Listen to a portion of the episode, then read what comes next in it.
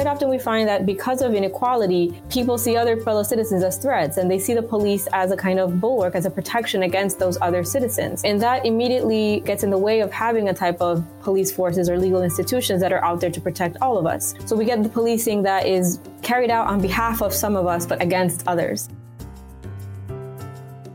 There's also no real evidence that diversifying police forces makes any difference in terms of the experience of police brutality. Some of our most diverse police forces are police forces where the rates of police brutality, killing of black and brown bodies, is the highest. Recent polls show that a majority of Americans believe we need major changes to how police enforce the law and provide public safety. Policymakers and political leaders, under pressure from the defund and Black Lives Matter movements, are now considering a variety of measures to improve policing and curb police violence. The ultimate goal? giving people of color the same public safety protections long enjoyed by white Americans. But our guests today, Harvard Kennedy School professors Sandra Susan Smith and Yanilda Gonzalez, say history has shown that reforming the police is much easier said than done. In her studies of policing in Latin America, Professor Gonzalez says authoritarian police forces have been able to block or roll back reforms even in countries that have democratic rule. In countries with high levels of polarization and inequality, including the US, she says, police are often given the role of protecting us, the dominant group, from them. Professor Smith, the new director of the Kennedy School's Program in Criminal Justice Policy and Management, says studies show that many widely proposed reforms simply have not been effective in reducing civil rights violations and brutality by the police. Measures like anti bias training, body cameras, and diversity hiring fail, she says, because they put the pressure on individual officers to change deeply entrenched systemic behavior. But if those things don't work, what will? Our two guests will help us sort through this difficult problem and offer some possible solutions. Welcome to Policycast. So, why don't we start with you, Yanilda? Your research and teaching focuses primarily on police violence and police reform in Latin America and you examine how democratic politics, for instance, may actually reproduce authoritarian police.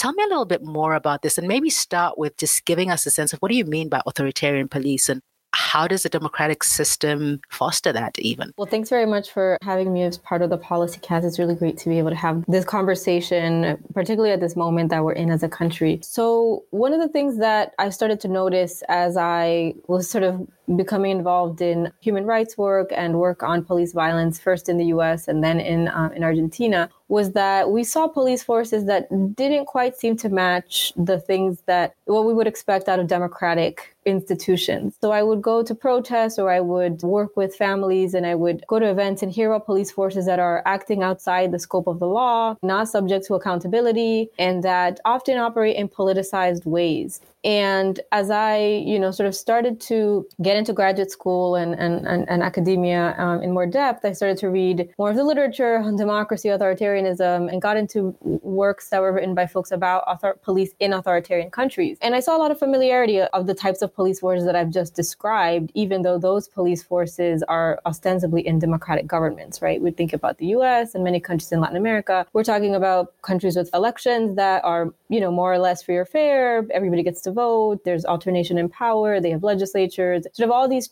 uh, institutions and processes that we associate with democracy, but the police forces don't quite match. And so it was that kind of disconnect between the type of regime, the type of government that we have, democracies in many of these places, and the ways that police institutions operate that led me to develop this concept of authoritarian police and to think about how they operate and are actually reproduced in democracy. And how does that happen? Because it is counterintuitive. I mean, you imagine a sort of democratic system would produce a police that works for all the citizens without the sort of issues that you've mentioned around accountability and acting outside of the law. How does that happen? Yeah, that's exactly the question that I asked myself, and I sought to try to unpack over the last decade of my research. Again, one of the things, one of the contradictions that I saw, and I think it's actually really easy to see the connection today as we think about in the US, that democracies through democratic processes create incentives for for those types of police forces to emerge, right? So I'll explain what I mean. You have unequal divided societies like ours, like in the US and like many in Latin America and elsewhere in the world, where you have different segments of the population by class, by race, by geography. And quite often we find that because of inequality, people see other people, other, other fellow citizens as threats, and they see the police as a kind of bulwark, as a protection against those other citizens. And that immediately gets in the way of having a type of police forces or legal institutions that are out there to protect all of us. So we get the policing that is carried out on behalf of some of us, but ag- against others, right? And so protection is no longer this universal good. It's something that is given to some at the expense of others while others receive repression. And so politicians who are looking to win elections, right, they're going to pick issues that are, you know, going to get them votes. And quite often when people are concerned about crime and security, policing becomes one of those issues. And so what we've seen in the US is the two political parties taking stark, starkly different positions on, on this question, right? Because they realize this is an area where we can get votes. And so you have um, one presidential candidate, right, President Trump, who's saying, crime is you know going up and you know you should be very concerned about this and so what you should do is we need tougher policing all these calls for police reform are just going to make it harder for police to protect you. So what we need to do is actually give police more free reign and and you know loosen in any kind of restrictions of accountability uh, and whatnot that might have existed previously. And so we've seen him actually since 2016 uh, play this this the same note, but he's m- doing it much more emphatically this time around and with a much more clear appeal to authoritarian types of policing, saying that police are going to be at the polls when people are trying to vote. You know that the police forces police officers that support him are going to be quote unquote enforcing things at, at, at election site, you know, as a form of politicized use of policing.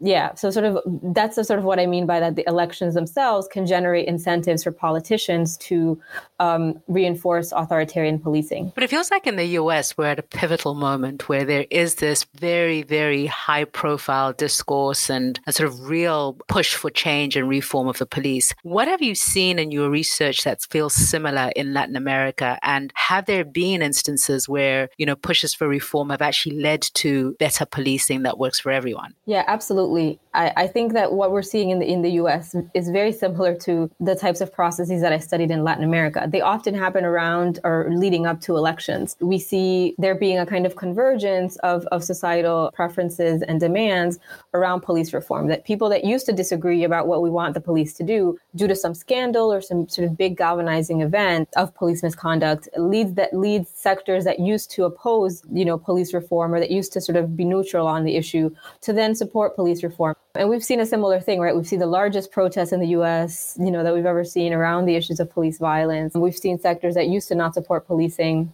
police reform get on that camp.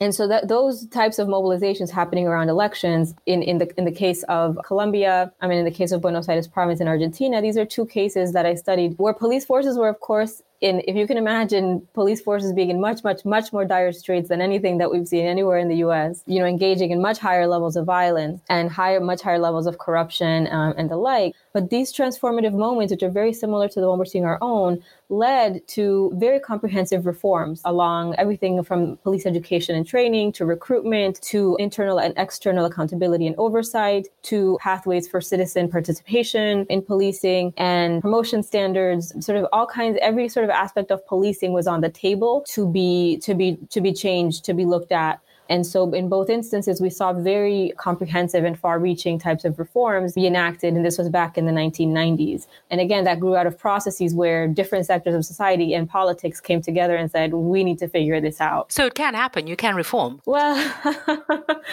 you can pass legislation, and that itself is hard enough, and you, and you can begin to implement it. But the other side of my research is how those reforms can also become undone. And so, when you go back to those moments of societal division, which I call fragmentation, and you start to get kind of fear of crime being more salient again, et cetera, et cetera. You, you get those sectors of society being divided again. And that opens up the, the political space for politicians to be like, okay, I can sort of exploit this to my advantage and just say, you know, to loosen the cuffs on our police. We need to, you know, these reforms are actually making our police weaker and unable to protect you. And so in both instances, in the cases that I just mentioned in Buenos Aires, uh, Argentina, and in Colombia, elections gave way to those kinds of discourses and reforms started to be undone piece by piece. That's actually, you know, Sandra, let me bring you in here because you wrote recently that America's in this great moment of sort of focus and discourse around racial justice, policing, etc., particularly after, in fact, triggered primarily by the murder of George Floyd. And for most people, this moment felt very different, but you were a little more skeptical. I mean, your sense was, yes, this feels different, but there's a really good chance that we'll find ourselves here again in the not too distant future. Why is that? Why were you skeptical? Well, I was skeptical for two reasons.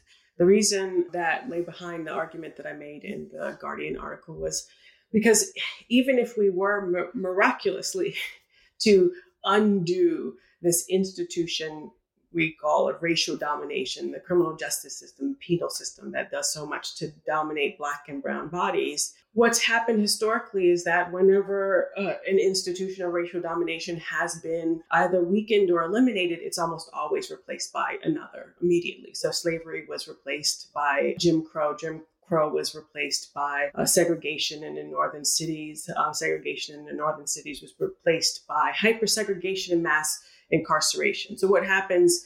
So you know, it's hard for me to be very optimistic when historically speaking we know that um, in a racial state like the US one form of racial domination will inevitably follow another. So even if we were to dismantle it, we'd have to do a lot of work to not allow another to replace it. So that was what I was thinking when I wrote the Guardian article, but there's another issue that I think is at play here, and that is often these institutions aren't truly threatened right? It takes it takes quite a bit to threaten an institution.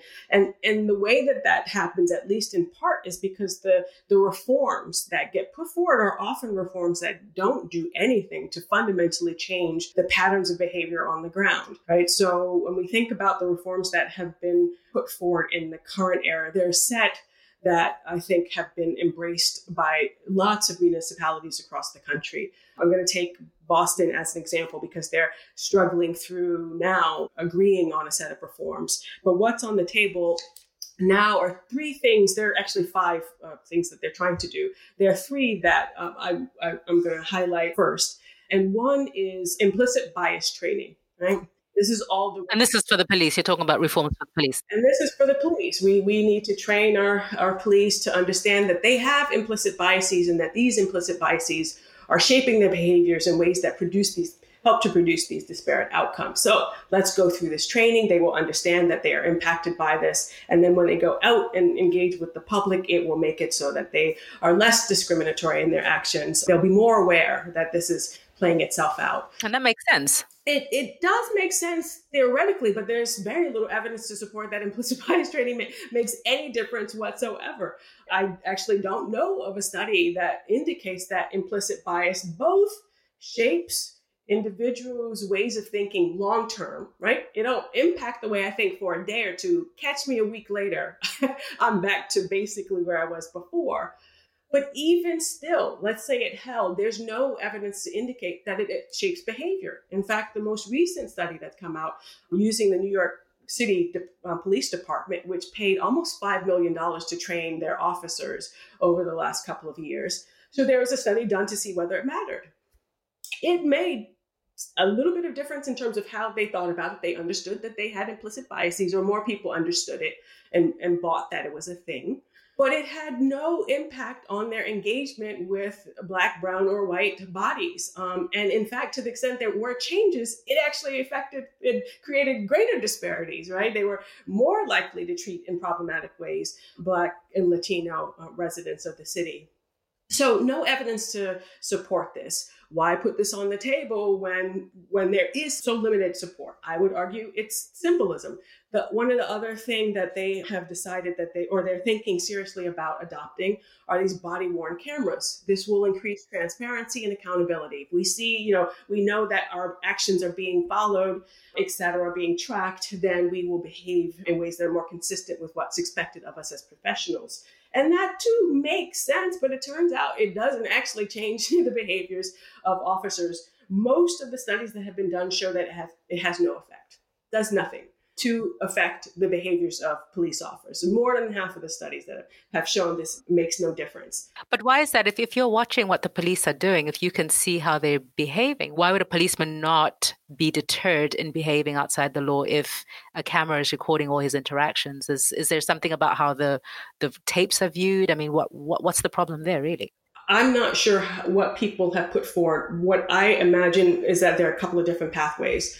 One is that when you're in a situation where you're engaging with, you know, the public, you forget, you might forget that you have on the camera. And so you just, you just get into the flow. It's kind of like when I'm teaching, I just, I'm just, I'm off and I don't really realize anything's going on until teaching is done. And all of a sudden I'm present again. So maybe it's the case that when you engage, especially in situations that might be stressful to you, you forget that the cameras are, are on and you do what you usually do.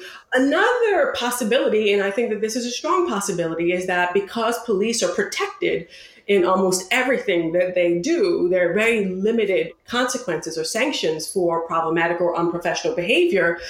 I don't really have to worry about about someone seeing this affecting how I am, you know, how I'm treated, whether or not I am sanctioned. Another possibility is that you know, in a lot of police forces so far, they have control over whether they show these tapes. They often have control over whether they can edit the tapes or redact them before sharing. In some cases, they don't share at all, or they share when they feel like they, they want to. We know, for instance, in the case of the Rochester police force, the event that led to the death of, uh, I, I honestly forget his name off the top, so forgive me, but his death took place in March. We didn't get, and, and I think it was unclear whether people even knew that there was video until July, right? So not even the mayor knew that this existed by her accounts. And that's because the police actually have a lot of control over the, the material that is being recorded. So, despite the claims that this will lead to greater accountability and transparency, because the police departments often have so much control over that, that, that material, it doesn't. So, I don't have to show it. We're going to keep this, either keep it quiet. We say we didn't have our cameras on, as was the case in um, Breonna Taylor situation. They had had it running, but they said they, they didn't. Or you can control every other step of the process then why do you have to worry if you know that there's a fair bit of control that you have if not most of the control in that situation? So I think there are a number of way reasons why it doesn't fundamentally change. Some of them are structural, and others are probably more psychological. I'm in the zone and I'm not thinking about it. I suspect a lot of the structural is what is playing a part in that. So, but the, what it means though is that it's not making a difference. So we can we can spend all the money we want to suit up our officers with this and say this means, residents of our fair city, that our police will be more accountable and their, the, the processes will be more transparent, but it's not the case because it doesn't fundamentally change their behaviors. And then, of course, this is something that's been put on the table for for a couple of decades at least now, and that's diversifying police forces. Now, I am fully I I fully support diversification of all workforces. So what I'm about to say is not an indication that I do not support that. But there's also no real evidence that diversifying police forces makes any difference in terms of the experience of, of, of police brutality. Some of our most diverse police forces are police forces where the rates of police brutality, killing of black and brown bodies, um, often unarmed, is the highest. So descriptive representation doesn't matter a whole heap in that context either. And you know, and and I'm I'm going to anticipate you're going to ask me why in some ways it makes sense. We imagine that individuals can come and change institutions, but the institutions do more to change us than we do as individuals to change them. So, you know, there's a question about who becomes police officers, what that training looks like, and what the socialization looks like when you're on the ground, and what the institution tells you about who you engage and how you engage them.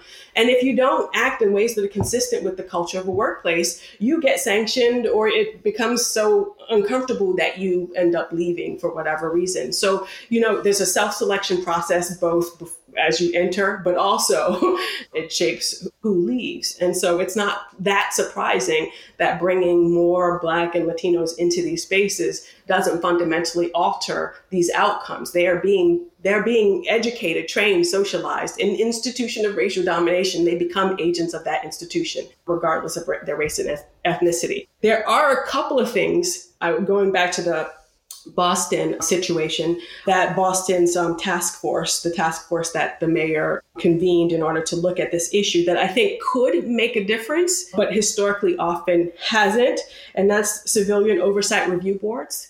If they are fully independent and empowered to do the work of investigating and suggesting punishments that get meted out, that might change how police operate because they're no longer as buffered or as protected by the system that currently protects them. The problem is that many of these oversight boards don't have that kind of power. In New York City, for instance, these oversight review boards do a lot of work to investigate what's happening on the ground, but at every step in the process, the NYPD says what kind of information they get, when they get it, if they get it at all, and they even can override whatever punishments might be recommended by the board, right? So they have first say, second say, third last say. They have all say.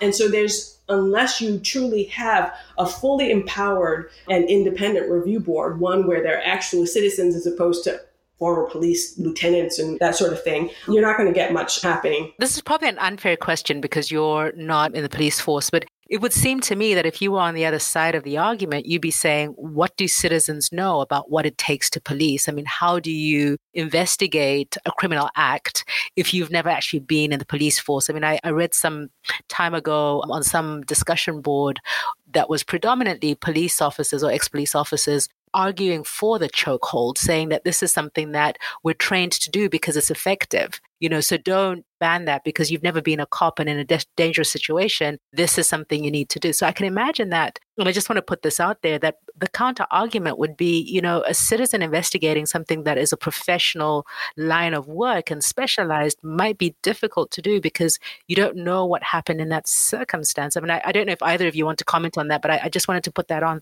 on the table. Yeah, I mean, you know, this is always an issue with policing, even when you have not even investigation of cases of police misconduct misconduct, but even just citizens being involved in any aspect of shaping policing, they often say, well, what do ordinary citizens have to say? But, you know, we have actually a lot of examples of this in the US, uh, starting with juries of citizens being called on to do precisely this, right? This kind of work to, to, to make these determinations of the law in which the vast majority of, of them and of us are not trained in doing. And so I think that what, what I would say is that, you know, security provision is not only a context or a task that should be carried out by police. And it is something that, that sort of all of us should have a role in. So I think that where we get into trouble as societies is when we say only police ought to have a say in what police are doing out on the streets where all of us are implicated and involved. And so and so I think that it's it's really important to respond to that argument with the counter argument that you know all of us have a stake in the provision and a role in the provision of security and that we ought to be involved in sort of the, the, the determinations.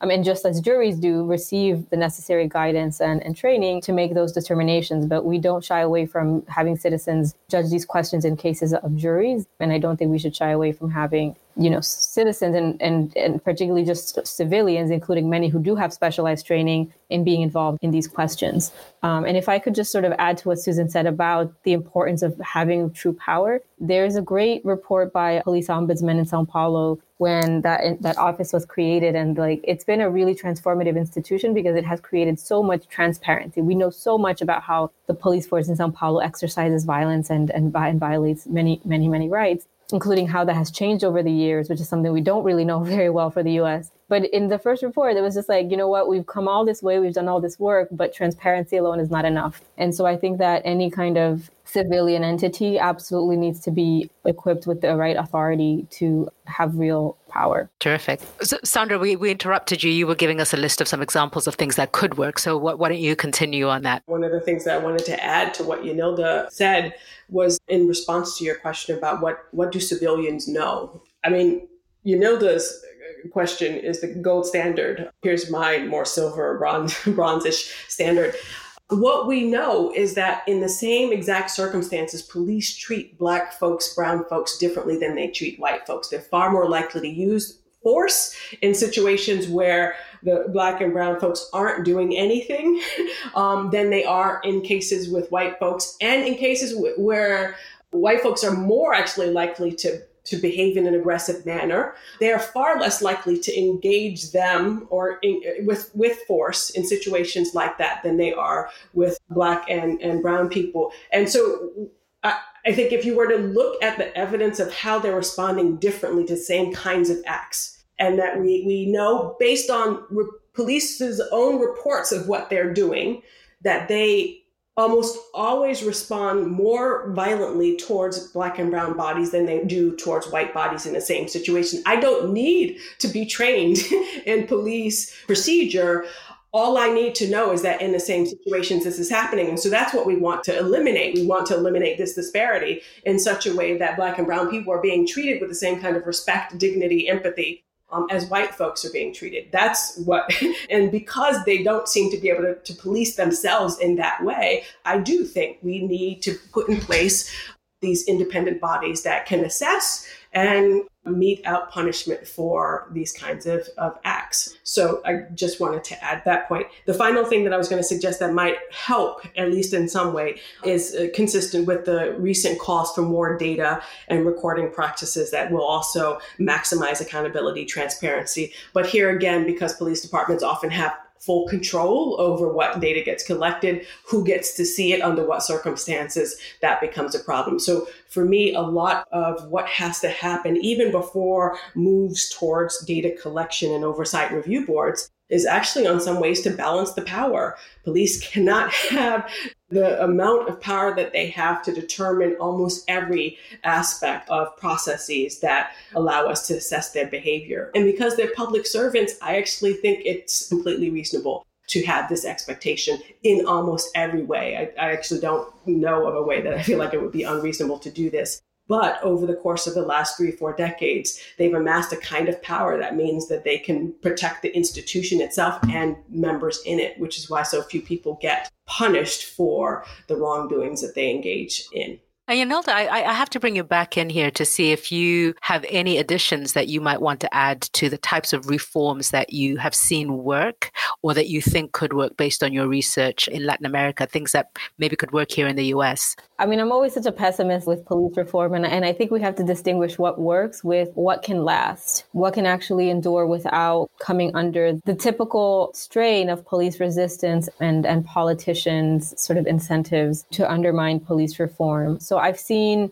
really robust uh, community participation happen in Sao Paulo and Buenos Aires province in a way that actually shapes what police end up doing. So, you know, sort of police forces being responsive to to community needs with the support of like a Ministry of Justice, a Ministry of Security that actually reinforces the things that they do. So in Buenos Aires province, citizens would draft crime maps in these community meetings, and those maps were then used by the ministry to evaluate police performance. And so it's not just police performance being judged by like arrests or very grimly as it was the case in many places in Brazil by the number of killings but it was sort of, are you responding to, to sort of what citizens are asking you to do? The problem with that is that when such citizen participation is robust, police then end up on, uh, you know, resisting it to the point where they uh, end up eliminating it, or that we end up with a type of citizen that participates in these meetings that actually demand police repression, that they actually want the police to come in and remove people experiencing homelessness. They want police to come in and engage in all kinds of discriminatory types of policing. So I think that policing itself is just highly fraught with reinforcing inequalities in society. And so that even the best types of, of reforms may fall prey to the, the, the, those types of inequalities, sort of reinforcing social inequalities. But I do think that having more and a more diverse type of citizen voice is, is essential. And I would also say that in terms of what works and what lasts rather are are reforms that sort of you incentivize police to see that that, that certain things do benefit them. And isn't that what's at the core of the whole defund the police argument? I mean, most people see that as saying dismantle the police, get rid of the police altogether. But my understanding, and correct me if, if I'm wrong, is trying to find a way to improve policing by removing the things that police are not necessarily equipped to do or to do well. I mean, is, is that what I'm hearing you say? I mean, I think that's what I'm saying. I, I, I think that um, I don't know about improving policing. I think it's again my sort of pessimism about are we ever going to be a society that doesn't have police? I mean, I think there's a lot of incredible visionary work by abolitionists that, that would say precisely that. I, I think my work makes me feel more pessimistic about that being a possibility in unequal societies such as ours. But I do think that one way to sort of offer more protection to affected communities and to, again, reduce the police's power is to do what I sort of have said is reduce its role in all these things. Because one of the things that I heard in my interviews was when you've got the police in charge of everything and you're the mayor, you're the governor, you're the president, you're not going to want to antagonize that police force, right? When they have their hands in so many things. And so if you reduce the things that police hands are, are in, you reduce their capacity to to disrupt things. And I think that police forces themselves, police leaders would say, yeah, we should not be doing type things for which we're not trained. And so I think that this is an area where I think many sides that may actually hold different types of opinions, like from the abolitionist perspective to pol- people who just want safer, more competent policing, um, would agree that police involvement in all these areas of life ultimately uh, cause more harm than good. So we had thought that we could get to talking about the criminal justice system in the US, but we're definitely not going to be able to do justice to that in the time that we have. So Sandra, you're just going to have to come back to Policycast and talk to us about some of the work that you've been doing, particularly around pretrial detention. But before we wrap up, I, I guess the question that I must ask before we end is, so what do you think, given the moment that we're in right now in the US, what do you think policing and criminal justice, even though we didn't really touch on it in this particular conversation. What do you think it will look like post the moment that we're in in the US? And Yanilda, why don't you go first?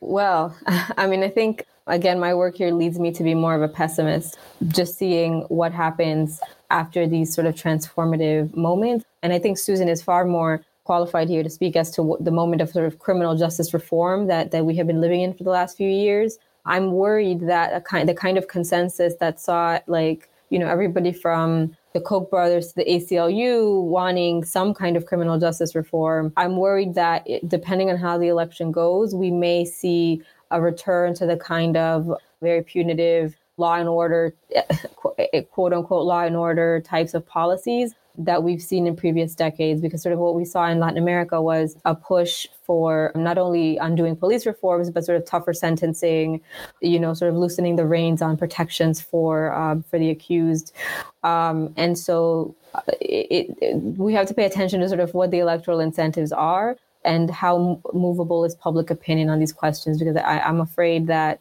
again depending on how things turn out in the elections there may be incentives for people to mobilize those who prefer more punitive types of policies and oppose anything that that looks like reform that they from their perspective weakens the fight against crime. Sandra? I expect more of the same I'm with Yanilda. I don't have much cause to be overly optimistic or optimistic. I think, in addition to the really incredible points that Yanilda has made in the US, I think that it, there's another force that helps to block change. And here I am going to draw from a recent op ed in the New York Times from the former mayor of Minneapolis, Betsy Hodges. And she wrote on this very topic soon after the, the murder of George Floyd.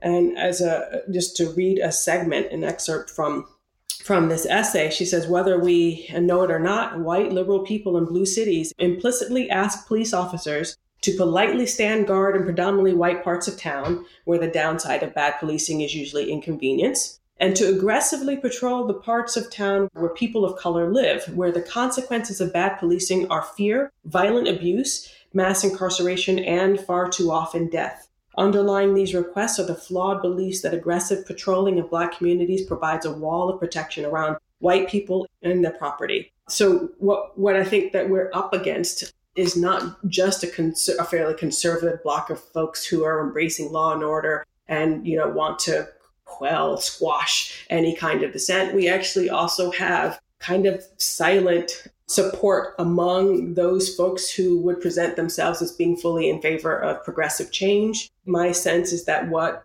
former Mayor Hodges has argued is exactly what does also play out in, in these realms. And that also leads to a kind of complete blockage of real change. And so, what then we do get are these reforms that nibble around the edges. And then we could say, hey, we've done something. Look, we've acted very quickly. And this should produce some change, don't you see how much we're doing here, but it actually doesn't produce any real change um, at all. And it certainly doesn't challenge any kind of hegemony or racial hierarchies. So I expect to see more of the same until we get a real commitment from groups of people who I think have been, whether they realize it or not, fully committed to the status quo. Wonderful. Well, I can't thank you both enough for taking the time to talk to me today. So thank you so much. Thanks for listening. I hope you'll join us for our next episode. And if you'd like more information about other recent episodes or to learn more about our podcast, please visit us at hks.harvard.edu slash policycast.